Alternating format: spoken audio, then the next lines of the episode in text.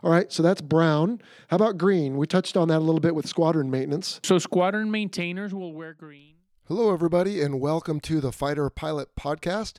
If you are just joining us, I recommend you go back to episode 11, where you can hear Aircraft Carriers Part 1 and find out that I am Vincent Aiello, your host, and that with us today is U.S. Navy Captain Eric Anduze, call sign Pappy, former Big XO of the aircraft carrier USS Carl Vinson. And we were right in the middle of a riveting discussion on the aircraft carrier itself, including flight deck jersey colors. So, this is episode 12. We're going to pick up the discussion here. And after the interview, we will wrap up with the normal Fighter Pilot podcast ending. So, here we are back to the interview with Pappy. So squadron maintainers will wear green. ABEs, uh, whether it's catapult guys, elevators, downstairs, they'll wear green also. The ABEs equipment, again, more of a maintenance, repair kind of a situation. Those are wrench turners. Okay, so these are people that might work on the catapults or the arresting gear. In fact, while flight operations are taking place, they will be down in those facilities working the arresting gear motors and various components. Absolutely. All right. So, how do I tell a squadron green shirt from a ship's green shirt? Is there something on the shirt itself? Oh, so every shirt has some sort of stencil, whether it's yellow, red, blue, purple, it'll have some sort of stencil. It can be something as simple as a C, which stands for Cat Cruise, or it can be a VFA 143 stenciled on it.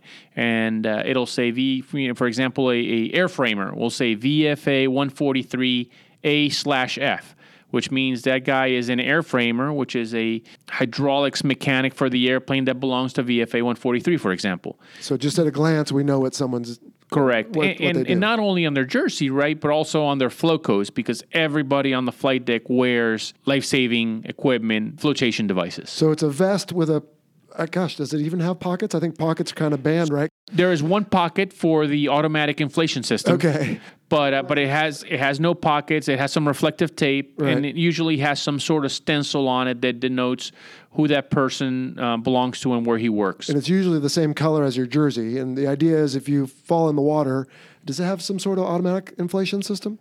Yeah, it Or- does. okay. It does. It So does in automatically inflate once it uh, it comes in contact with salt water. Salt water. So, like the Seawars we've talked about on a previous episode, if, if a, God forbid, sailor gets blown over by jet exhaust or something else, then if they hit the water and become unconscious because it's 60 feet up, then it should inflate. Absolutely, and and not only is it inflated, it also flips them right side up so that they uh, don't drown. And then some reflective tape so that the helicopter or other surface vessels can pick them up. Absolutely. All right, uh, let's see. I've got two other colors here, white and red. So let's go with uh, red. How about? So red are the ordies. So red is uh, anybody responsible for arming, disarming the airplanes, or handling ordnance. Okay. So squadrons will have red shirts, and the ship will have red shirts. The ship's red shirts will usually have a G stenciled on them. They'll belong to whether it's G1, G2, G3, G4, or G5. And then the squadron red shirts or ordies will have whatever squadron designation with AOs.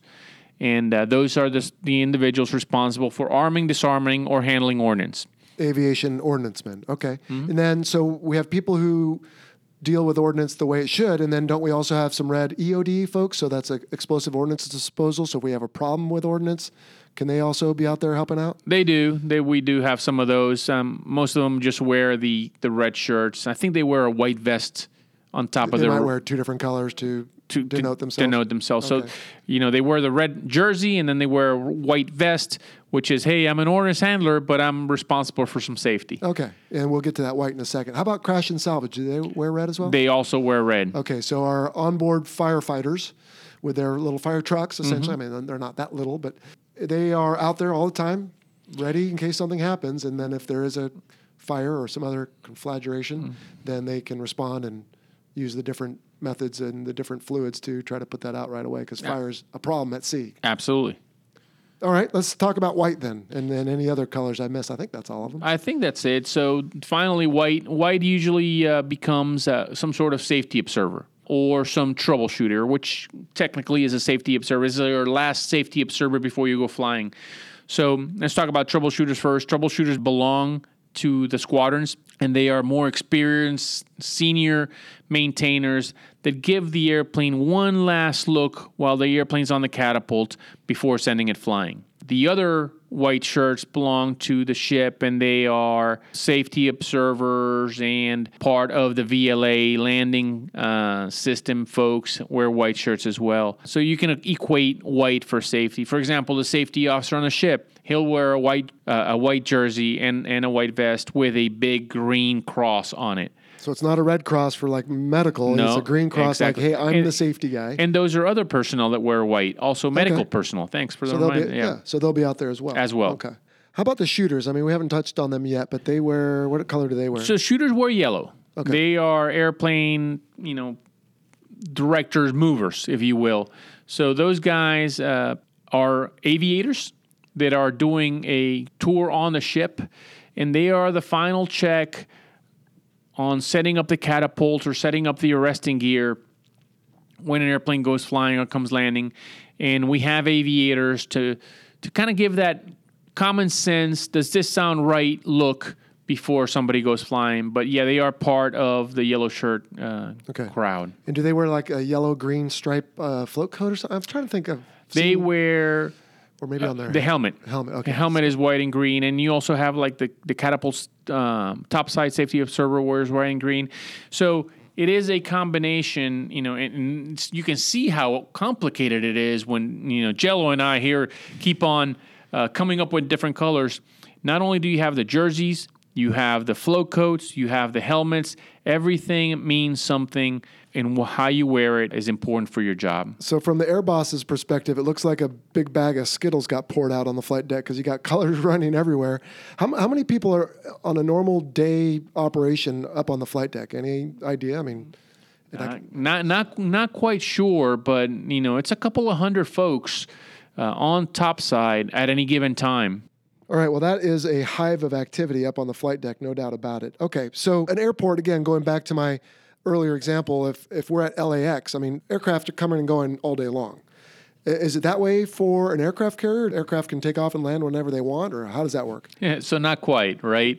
there are two different types of operations, and I mentioned them quickly earlier: uh, cyclic operations and carrier qualifications.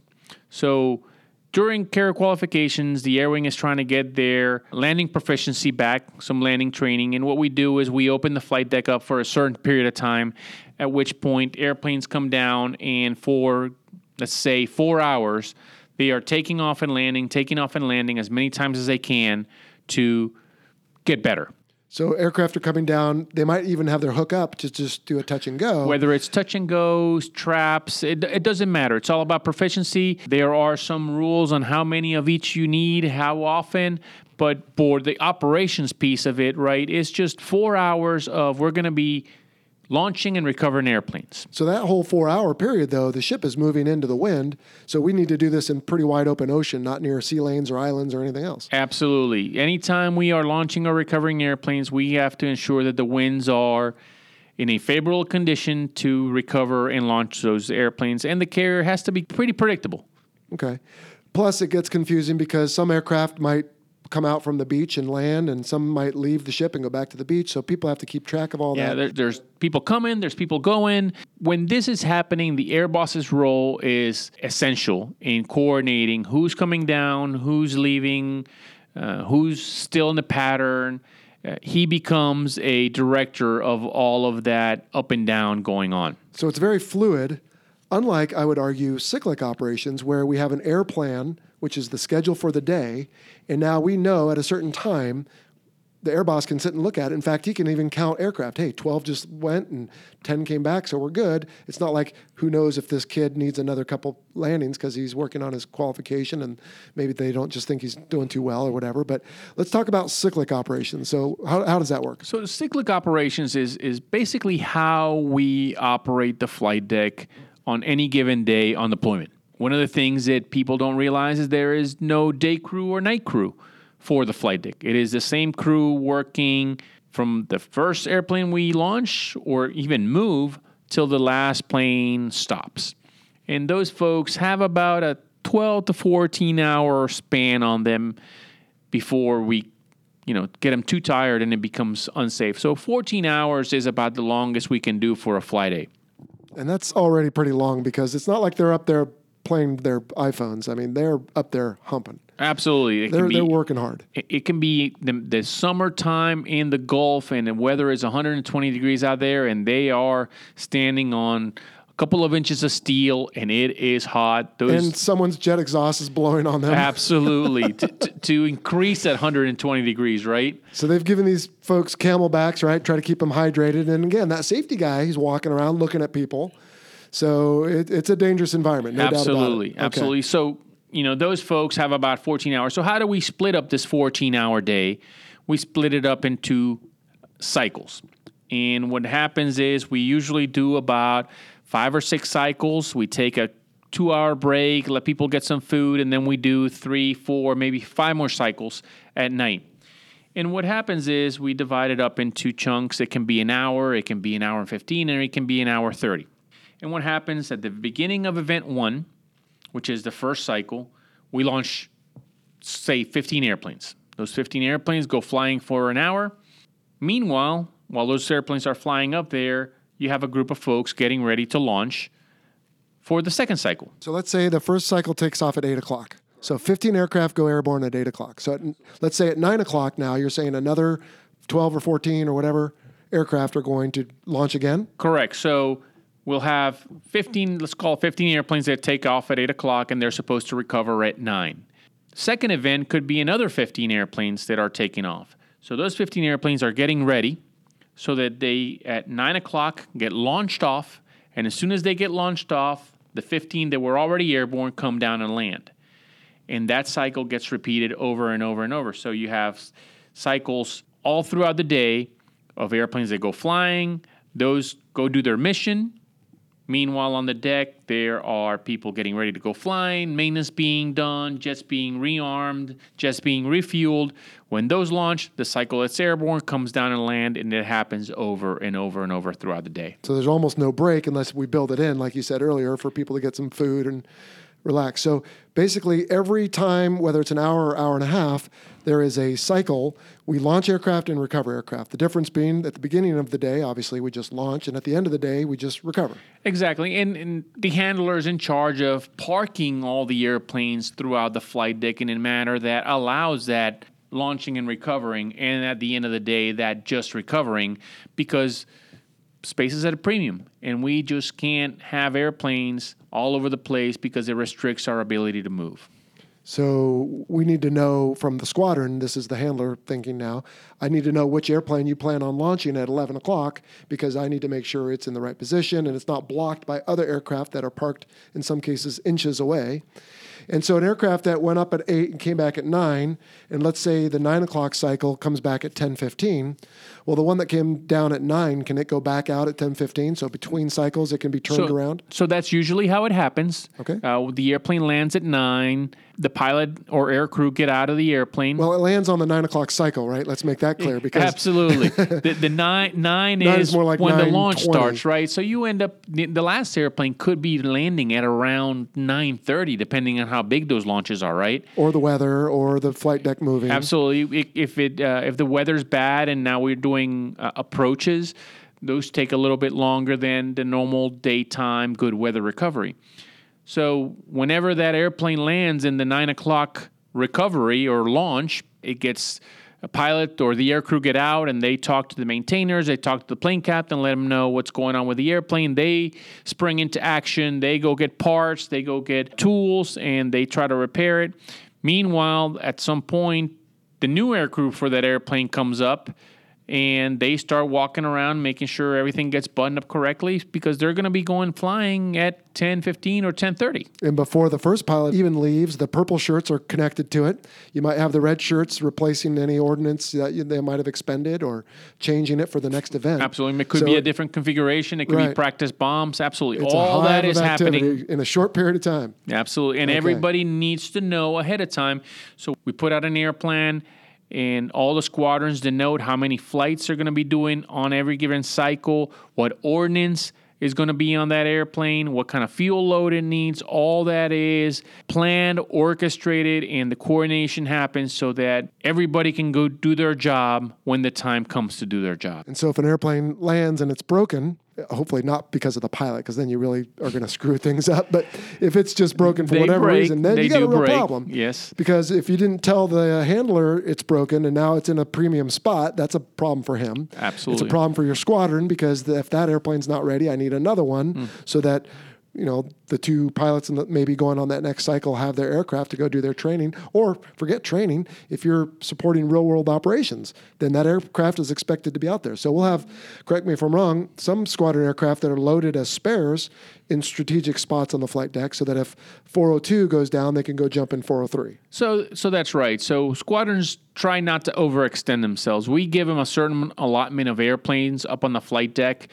We'll give them, for example, six fighters and three tankers if you're a tanking squadron, or we'll give you seven fighters if you're not a tanking squadron. And you write a schedule that allows you a little bit of slop. Maybe you're not using all seven of them at a time because maybe midday one of them breaks. So you need to have that seventh airplane so that they can go fill in.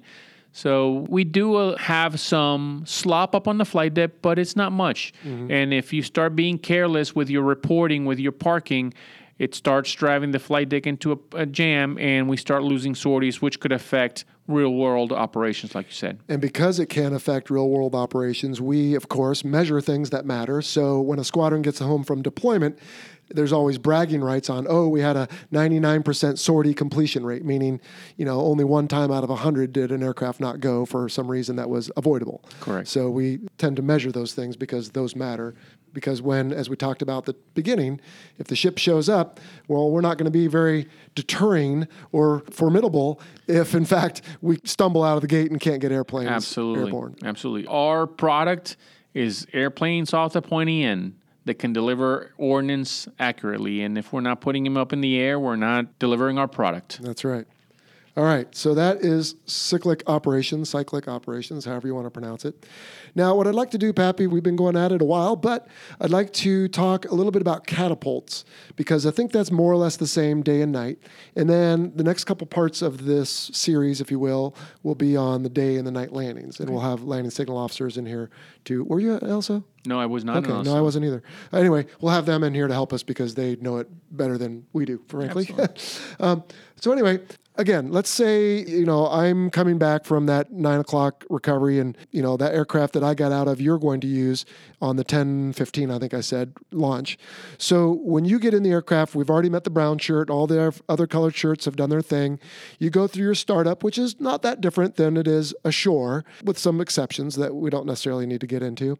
But when the time comes and you're ready, then the yellow shirt comes over and takes custody of you and breaks you down, right? So the blue shirts take the and chains and then they'll taxi you around. And in some cases, you may be up on the bow, but for whatever reason, the handler, who again is calling all the shots, wants to launch you off the waist catapults. How many catapults are on the carrier? We have four catapults, two on the bow and two on the waist. Okay, so if he wants to launch you off of, let's say, Cat 4, which is the leftmost waist catapult, then they've got to taxi you down there and pass you off.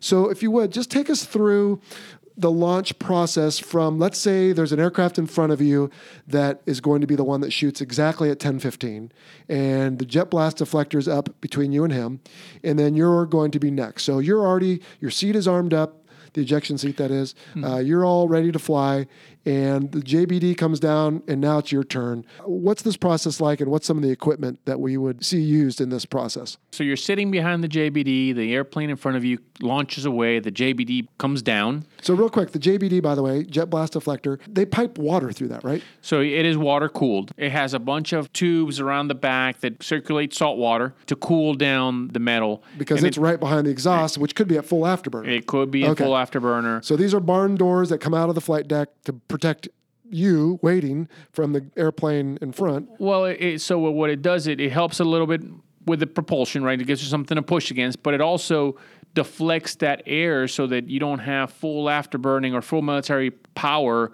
being blown across the flight deck. So it also goes into protecting the people Right. on the flight deck and making more usable space. But it certainly doesn't help anything with the noise. I don't know about you. No, I've sat that- behind JBDs uh, plenty, and you just sit there and rattle and shake. and, It is. like You- shoot him. There's a lot of turbulent air, but it's just not directed at you. All right, so I hijacked your story. So the JBD goes down, and now there's a bunch of steam, more so in some places than others, because these are for now still steam-driven catapults. Uh, Correct. So all that is coming from the catapult shot that just happened right in front of you. Right. Um, but JBD comes down and you look for your yellow shirt and he starts giving you directions so that he lines up your nose wheel tire right down the catapult track. They have lines painted on the deck that helps them with positioning your main mount tire. So he's giving you hand signals of turning left, turning right. When he wants small corrections, he'll use his head and he'll give you a head nod left or a head nod right for just a quick deflection of your rudder pedals, which on ground mode operates your nose wheel. And at one point, when he has you pretty straight, he'll hand you over to the catapult director. So he, the yellow shirt in this case, is straddling the catapult, right? So they'll stand there. This, Not always? Not thought I've seen that. so. That's the catapult director. Oh, that is the so cat- so okay. yeah. So we, you know, we could Oh, that's right. This is the guy kind of near the JBD who will get you going forward. Exactly, and then he'll pass you to that guy who is straddling it. Exactly. And, And then he's going to give you those final. Exactly. So I kind of I kind of blended them both Okay. together. No problem. Um, but yeah, there's there's one guy setting you up, and then the guy straddling the catapult, which is your uh, catapult director, that'll will give you the fine tuning, if you Mm-hmm. will, and get you to a spot in which you can now drop your launch bar, which is a, a bar that extends from the nose strut and gets attached to the shuttle, which is a piece of metal that is connected to two huge cylinders underneath the flight deck, which will be powered by steam, as you said, and launch you down the stroke. So he'll get you to a point, and then he'll give you the launch bar down signal. You'll lower the launch bar. Uh, he might or might not give you a little head nod left or right to make sure that it slides into the track and uh, you'll have folks making sure that it slid all the way. They have black marks on them to make sure that the catapult, sorry, the launch bar has completely engaged the catapult. If there's any piece of white showing, there might be something wrong. So again, another safety precaution there. And at that point, you are done taxiing. At that point, they are moving you. Actually, no, not that, not yet. You can add power, but you, are not steering anymore. Correct. right? You're not steering anymore. Your launch bar's in the track, and you're just adding power, moving forward along the track until you get to the shuttle. Now, this whole time, and we can talk about the catapult equipment in a moment because I think that'll be interesting. But this whole time, there's also people crawling around your airplane. And, and obviously, they're staying clear of the intakes and the exhausts because it's a big suction in the front and a big blast in the back. But there's troubleshooters, as we've talked about before, Mm-hmm. maybe ordnance personnel. There's a bunch of people looking over your airplane because it's about to go flying. Absolutely. So you have, like we talked about earlier, the troubleshooters giving the airplane one last look. You got the ordies making sure that you know your ordnance is armed uh, or ready to be armed correctly. The flares are engaged. You actually have folks from the catapult crew that come and walk right next to your nose gear tire and make sure that uh, not only lo- your launch bar is in the track, but your holdback, which is the bar that extends aft of the uh, nose strut, is engaged and also going down the track. And they slowly move you up, at which point you'll go and you'll spread your wings. Once you spread your wings, troubleshooters will jump on there, make sure that the slats are down, the ailerons are down. Ordies will make sure that the aim nines look right, that the covers are removed, and then you'll finally get to a point where your launch bar is on top of the shuttle but not engaged in the shuttle. And uh, they'll usually hand you over to the AOs to get armed. Okay, so the wingtip missiles, if you have them, have been sticking up in the air because our wings were folded. So now that they're finally down where we can access them at flight deck level, again, the ordies are jumping all over those. And then at this point, so we're not quite with a cocked hammer uh, using a, a weapon type analogy, but we're close to it. So at this point, the yellow shirt will do his little hand toss like he does to another yellow shirt, but to a red shirt, who will then tap his chest and say, Okay, I've got you, and I need to arm you up. So we, as the air crew, will put our hands up, showing, Hey, look, I'm not touching anything. touching anything, no Mm-hmm. switch actuations, nothing else. And then they'll arm up anything we may be carrying. If we don't, if we're not carrying anything, they won't. Correct. But if we have missiles, whether it's real or training, or forward firing guns, or in some cases releasable ordnance, bombs and whatnot, then they'll arm those up, and then they pass us back to the yellow shirt. So, and, and one one other point to make there is uh, that we do this same process whether it's a training round or a live round, so that folks get in the habit pattern of doing it no matter what. So you mentioned that hey, you know, sometimes arming a blue missile or you know a live missile doesn't matter what color it is. Guys do the same procedure over and over. So blue is used to denote inert. Exactly. it doesn't explode. So the point being is, let's not treat a fake weapon as fake because we may inadvertently do that to a real weapon. Let's treat every weapon like it's real, and even if it's fake, so what? it's good practice. And it's uh, fake is the dumb word, but you know, it's it's inert. a training. Right. All right. So we're going back. The red shirt is now tapping his chest and sending you over to the yellow shirt, at which point the yellow shirt takes control of you again, and we get ready to taxi that last couple of inches. We uh, get the power up signal. We come up on the throttle a little bit. You'll feel the, the holdback take a hold of you. You'll feel the uh, launch bar slide into the catapult, at which point he'll step off to the side, make sure everybody's clear, and you come back on your power and you are set. So now your hammer is cocked. Not yet, not yet. Not so yet? so you are held by the holdback. Or your launch bar is on the uh, shuttle, but the shuttle hasn't been armed. Okay. So at that point, once that happens, he'll step off to the side, he'll look around, and now he'll do a signal below his waist. All signals above the waist are to the pilot, the signals below the waist are to the flight deck crew. And he'll just extend one arm, which means arm the shuttle. At that point, you'll feel the shuttle move a couple of inches, we'll jerk the airplane around, and at that point, we're under the hammer. All right. So let's take a step back. And to be honest, I never fully understood this myself. So let me see if I can get this right. So we've got on the front of the nose wheel is a launch bar that we can raise and lower from the cockpit, and it sits in a shuttle, and that shuttle is going to pull us eventually here in a few seconds in this story down the catapult. But there's something on the back of the nose wheel that's holding us back. Correct. So how does this work? So in other words, right now in our world here, as we're telling the story, we're in tension. We would call it. Correct. But the tension pulling forward is less than the tension holding us back. So what what is on the back of our wheel or, or the holdback? How does the holdback work? So the holdback is a, a bar that is attached to basically like there's a term for them, but I don't know what it is right now. Two basically teeth that come out from the catapult track. And then it has some sort of slip mechanism, which is the fat part of the holdback. Okay. And that is designed to be able to hold some tension back, but not all of the tension generated by an actual catapult activation. And that slips into what's called a holdback mechanism on the strut. And it's a slip coupling, if you will. Okay. So on And the front of the wheel, we're pulling. On the back of the wheel, we're holding back. Correct. And we're pulling to a certain point. We haven't applied all of the steam pressure. We're just applied some steam pressure to create that tension. But less than the holdback. but less than the holdback Okay. and not releasing the full activation of steam as well. So you are in tension, but the catapult hasn't fired. Okay.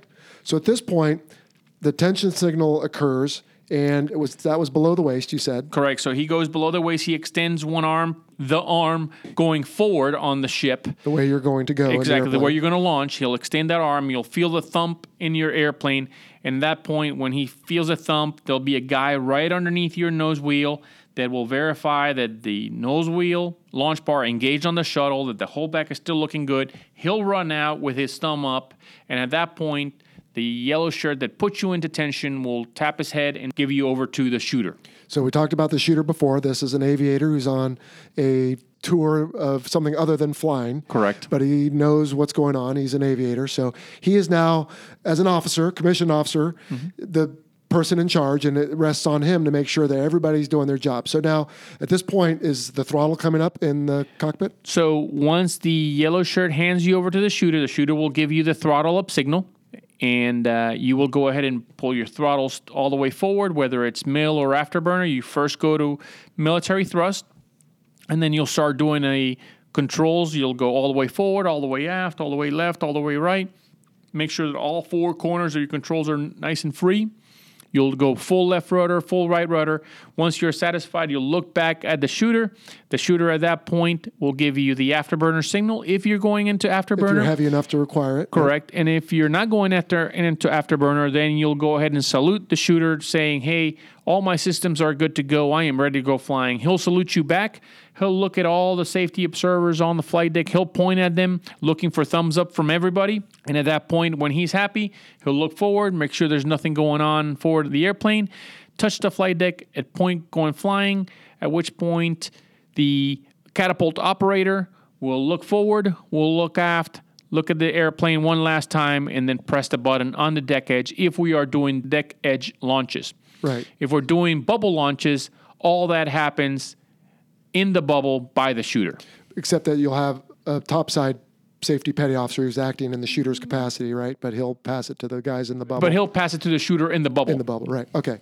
So while you're wiping out the flight controls, who's looking at you? There's one guy on either side of the aircraft, just mere feet from an airplane, putting out forty thousand pounds or maybe more of thrust. Not an enjoyable environment, but between the noise and the vibration, everything else. But It's pretty enjoyable. It's pretty awesome.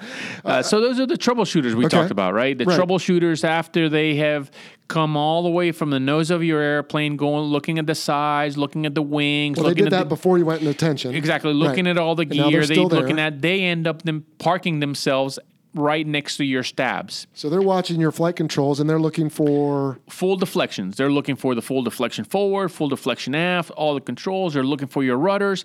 If it's at night, they look for the lights to come on and all the lights to be on.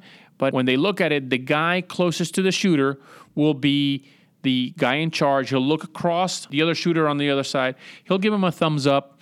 When he sees the thumbs up, he will give another thumbs up now to the shooter saying, Hey, we're all good to go let him fly. And those are the guys that, that I said the shooter's looking at before he touches the deck and points forward. Gotcha. And these are squadron guys, so they'll follow their own airplane to the catapult. Mm-hmm. Once it shoots, they get out of the way for the next one.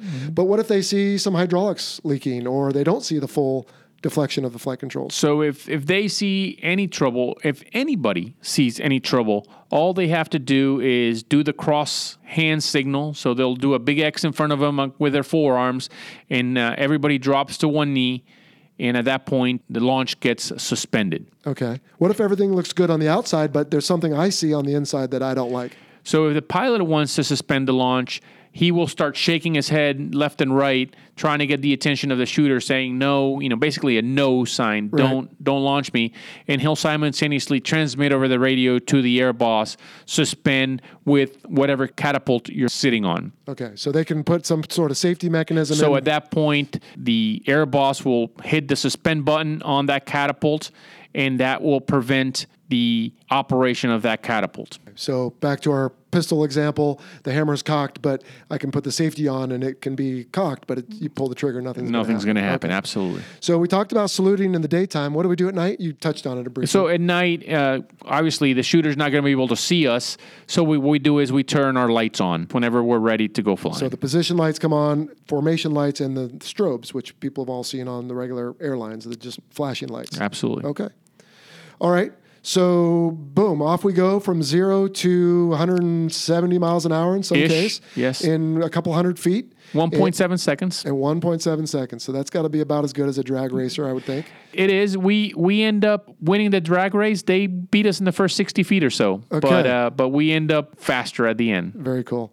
Now, what's going on just below decks there that makes this work? Now, again, eventually we're going to have, in fact, doesn't the Gerald R. Ford have electromagnetic catapults? But everything else right now has steam. So just below decks is where this big cylinder is. And what's going on briefly down there? So down there, real quick, you, those two pistons that I mentioned earlier get connected to a valve, which is called a launch valve, and that valve is responsible for opening at a certain rate to a certain aperture in order to allow a predetermined amount of steam to force those pistons all the way down the catapult track. But we have a big accumulator that gets filled up with steam to a launch pressure by the reactors making that steam, and uh, that's basically the process really quick. It's it's a steam accumulator that gets funneled through a launch valve, which opens has a controlled rate and aperture of opening to control the amount of steam because not every airplane uses the same amount of steam to go flying. You don't need the same force to launch an E2 than you need to launch a F-18 without any ordnance. Well, even an F 18 could have nothing on it, or a Super Hornet, for example, could be slick or have five drop tanks. And that's a Absolutely. significant difference. Every single uh, what we call end speed is determined by your configuration, whether it's where the ordnance is loaded or how much ordnance is loaded, and all that gets calculated into a what we call end speed, which is the speed that they want you to have at the end of the stroke. And so the green shirts downstairs are managing those valves, but you've also got the shooters who know, okay, this is how hot it is today. This is the density altitude because of that. This is the wind that we have over the deck. So there's tables to know that, okay, this particular aircraft with these environmental conditions and this weight, here's the speed we need to give him to go fly. And there's some safety in there. We're not going to put him right at stall speed. Exactly, and we and we know the speed, which then correlates to a pressure and a launch valve aperture and cycle. And speaking of that, we did gloss over, unless they don't use it anymore. It's been a while since my last cat, but the weight board operator, right? So as you're taxiing across the JBD, going back a few seconds in our scenario here, but mm-hmm. several minutes in our discussion, there's a petty officer or somebody who's holding up a board that he can change the numbers on, and it tells you what he thinks your gross weight is for that shot. Exactly, and then you either give him a thumbs up, which means everything's good, or you give him the the hand palm up, which is hey, go up a thousand pounds, or you give him a down a thousand pounds. If it's way off, instead of going up, up, up, up, uh, Right. over and over and over, you just come up on the radio and say it, and you'll see them run out because the air boss just called the shooter and said, "Hey, you know, 111 needs a 65,000 pound shot." Right, not 45,000. Exactly. And then they'll run out, they'll get told, and then they'll come back and it'll say 65,000. And at that point, you give them the thumbs up. Excellent. All right. Well, we've talked about normal operations for the catapult. We've talked about day and night, and it's not that much different at night, except it's obviously darker. And And you're, you're following wands instead Yeah. of hands. Yeah. and, and frankly, as the air crew are concerned, there's not much to do from that last little bit of nose guidance for the wheel and not touching anything when the ordies are there, and then doing the wipeout that you talked about. But other than that, you're kind of along for the ride. Absolutely. As long as your trim is set correctly, they're going to plop you in the air in front of the ship, and it should rotate to the right attitude to fly away. Yeah, you're just a guest at that point. You're just a rider. On episode four of the Fighter Pilot podcast, we had Bloach come on and talk about the time the catapult didn't go well. In his case, something happened and it ripped the nose wheel off an F 14. And unfortunately, the pilot perished. I don't know if you ever knew Basher. Um, I did. What are some mistakes or what kinds of things can, can go badly? And to be clear, they usually don't. I mean, there can be thousands and thousands of uneventful catapults. But there was one example where the catapult had a problem and And, and in that case, it wasn't the catapult. It wasn't It, not? it was a mechanical failure of what we call the- the nose collar. oh, it was on the aircraft. It was the piece that the launch bar attaches to on the strut itself that failed. Oh, wow. So the catapult operated just normally. In that case, it was a nose collar failure on the on the actual airplane itself. But we, we can have some failures of the catapult system. We can have what's called a cold shot, in which the steam doesn't propel the airplane down the track as fast as it could, and you can have a misfire.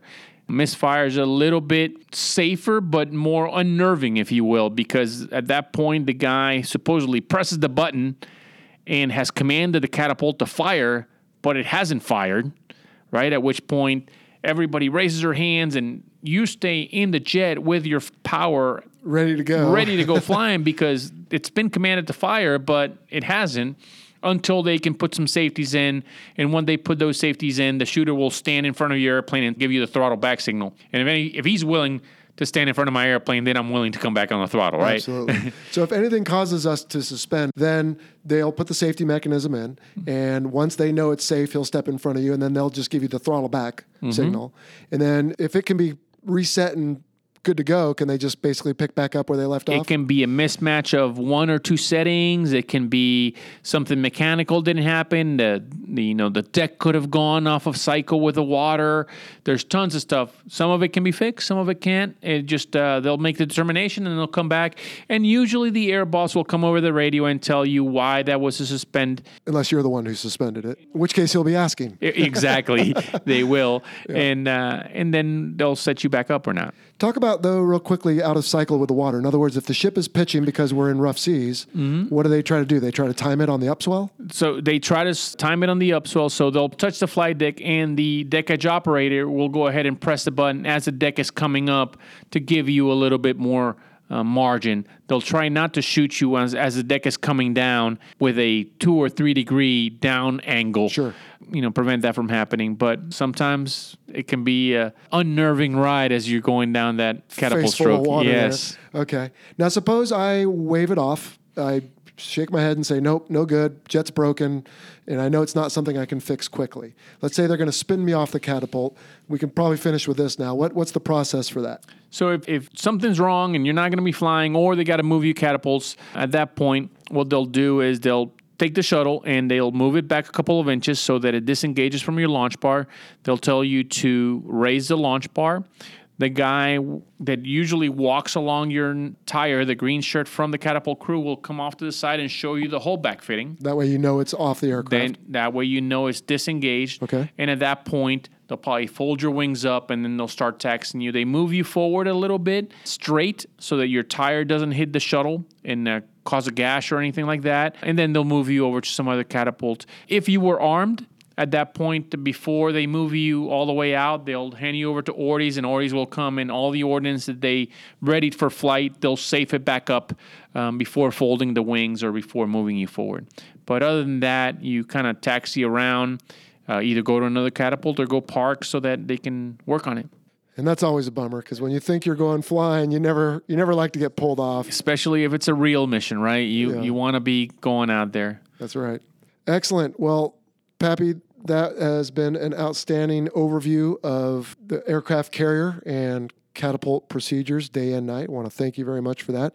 Like I said, we're going to talk day and night landings in the next couple episodes, but assuming those guys cover those parts, is there anything you think we're missing that the listener might be interested in in general here as far as just No, the basic uh, operations one go? one piece of perspective that I want to offer is uh, the age of the individuals on the flight deck. It is pretty amazing as a 47 year old individual that has been doing this for 25 years. When I walk on the flight deck and I look at the bright eyed 18, 19, 20 year olds that were in high school months ago and are now responsible for preparing your airplane, maintaining your airplane, taxing you around, arming you up. They are dedicated. They don't get paid a lot, and uh, they are responsible for a lot. and it's dangerous. And it's very dangerous. The average age on the carrier is about 21 and a half. Wow. Uh, so On we have carrier out of all 5,000 people. out of all 5,000 people. That's that gives you an impression of how young the majority of the crew is. You know, you got a couple of old fogies like me that bring the average up, but You're an outlier. we are, we are. Uh, and they're great Americans and they do a lot for the country. So, you know, you see them, thank them, appreciate them. Uh, it is pretty amazing what they do. No kidding. I completely agree. You know, that was one nice thing about being aviator was we had a chance to just reap the benefits of that and get away from the ship for an hour, hour and a half a day. But they were right down there doing it, and so I think you said it as well as can be said. All right. Well, want to thank you for talking aircraft carrier stuff. What's next for you? So um, I'm in the what's called deep draft training track. Okay, so you've done an XO job of a carrier. this entire nuclear pipeline path ultimate objective is to be the commanding officer of an aircraft carrier first step is being the xo of one uh, the next step is commanding what's called a deep draft ship. It's a, a big ship. In my case, I'm going to go out to Blue Ridge, uh, LCC 19 out in uh, Yokosuka, Japan, and be the commanding officer of that ship for about 15 months. Basically, they're giving you the keys to the station wagon before they give you the keys to the sports car. Okay. So headed out to Japan in September. A couple of schools, leadership, legal, those kind of schools, and end up in SWOS before heading out to Japan. SWOS being Surface Warfare Officer School. So you're an aviator by background, but you could end up being, hopefully, in charge of this 100,000 ton, 1,000 foot long, 5,000 people ship. Absolutely. With flight operations happening, and you could be the man responsible. Uh, that is that is the objective. That is the well, goal. let's hope that is the case. And you've certainly worked hard to get there. You talked about the nuclear pipeline. We didn't really touch on it, but again, they take you out of a cockpit and send you to training on protons and electrons and neutrons and turn you into a nuclear physicist almost so that when you are in command you know what the reactor officer is telling you because that's obviously a big deal It is a big deal. so you need to understand all that Yeah, it's going back to school after 20 years. Wasn't Wow. easy. Yeah, I'm sure. Plus, I've heard that school is hard. Thankfully, I never had to deal with it. But Chopper Crozier, who you will be replacing on the Blue Ridge, is a good Yeah, friend of mine. absolutely. Tell him hello, and he's been there too. So hopefully, he'll blaze the path for you off the Blue Ridge into Will something do. good. It'll be fun. All right, Pappy. Well, we have a tradition here on the Fighter Pilot podcast that I ask my guests to explain their call signs before they leave. So tell us how you got Pappy, if you would. So I wish it was a better story, but it's, pretty benign. Going through flight school, I was the only one in my entire class that already had kids. So, being from Puerto Rico and my wife being my high school sweetheart, our kids spoke Spanish, so they called me Papi. And uh, one of my buddies started calling me Pappy, and it just stuck. Instead of spelling it P A P I, which is dad in Spanish, I spelled it P A P P Y and never looked back. Excellent. Well, that's I think as good a call sign as any. Could certainly be a lot worse, as you know. Absolutely. But you know, family is so important. No, it's it's fun that it comes because of them. So I appreciate it. Outstanding. Well, thank you for your time. That was my pleasure. And man, I just hope we can keep in touch. And I look forward to seeing your name at the top of some aircraft carrier someday, Pappy. Hey, thanks a lot, yo. Appreciate right, it. Let's get out of here. Bye. All right. Well, that was really cool. Big thanks to Pappy Anduze for coming on the show. And again, best of luck to him in the future. Gosh, we probably could have talked for an hour or more additionally than what we already did on just all the nuances and everything that goes into an aircraft carrier. And you probably would have enjoyed it too, but you know, we had to kind of limit it to the two parts that we did. Just a couple things. I think we did a pretty decent job of explaining all the different terminology and acronyms and whatnot. He did say towards the end the uh, two troubleshooters when you're in tension on the catapult would be positioned next to the stabs. What he means by that is the horizontal stabilizers. That's the rear horizontal tail or part of the empennage on an airplane. And in the case of the F 18, it's not a tail with an elevator, the actual whole horizontal flight control surface moves. And so they're called horizontal stabilizers or stabilizers. Also, on the previous part, episode 11, I was saying propellers, and I guess technically on a ship they're called screws. So my regrets on that. And then when we said an aircraft carrier displaces 100,000 tons, of course, you probably understand that, but just in case, that's another word for it weighs. You know, for anything to float, particularly a vessel, it has to displace or move out of the way a volume of water that weighs the same amount as the ship in order for it to float. So by saying a ship displaces 100,000 tons, it's about saying that's what it weighs. All right, well, I hope you enjoyed that. We will continue the series on aircraft carrier operations in the next two parts with day and night landings. So stay tuned for that. Should be a lot of fun. Just want to take a moment here to thank some of the patrons who have signed up on Patreon, P A T R E O N dot com, and you can look for Fighter Pilot Podcast on there. These are the fellows who help make this show possible without me having to bombard you with advertisements that you don't want to hear. So to Miko Vejalayan, Bill Horvath, and Brody Basterfield, thanks so much for your patronage and making this show possible.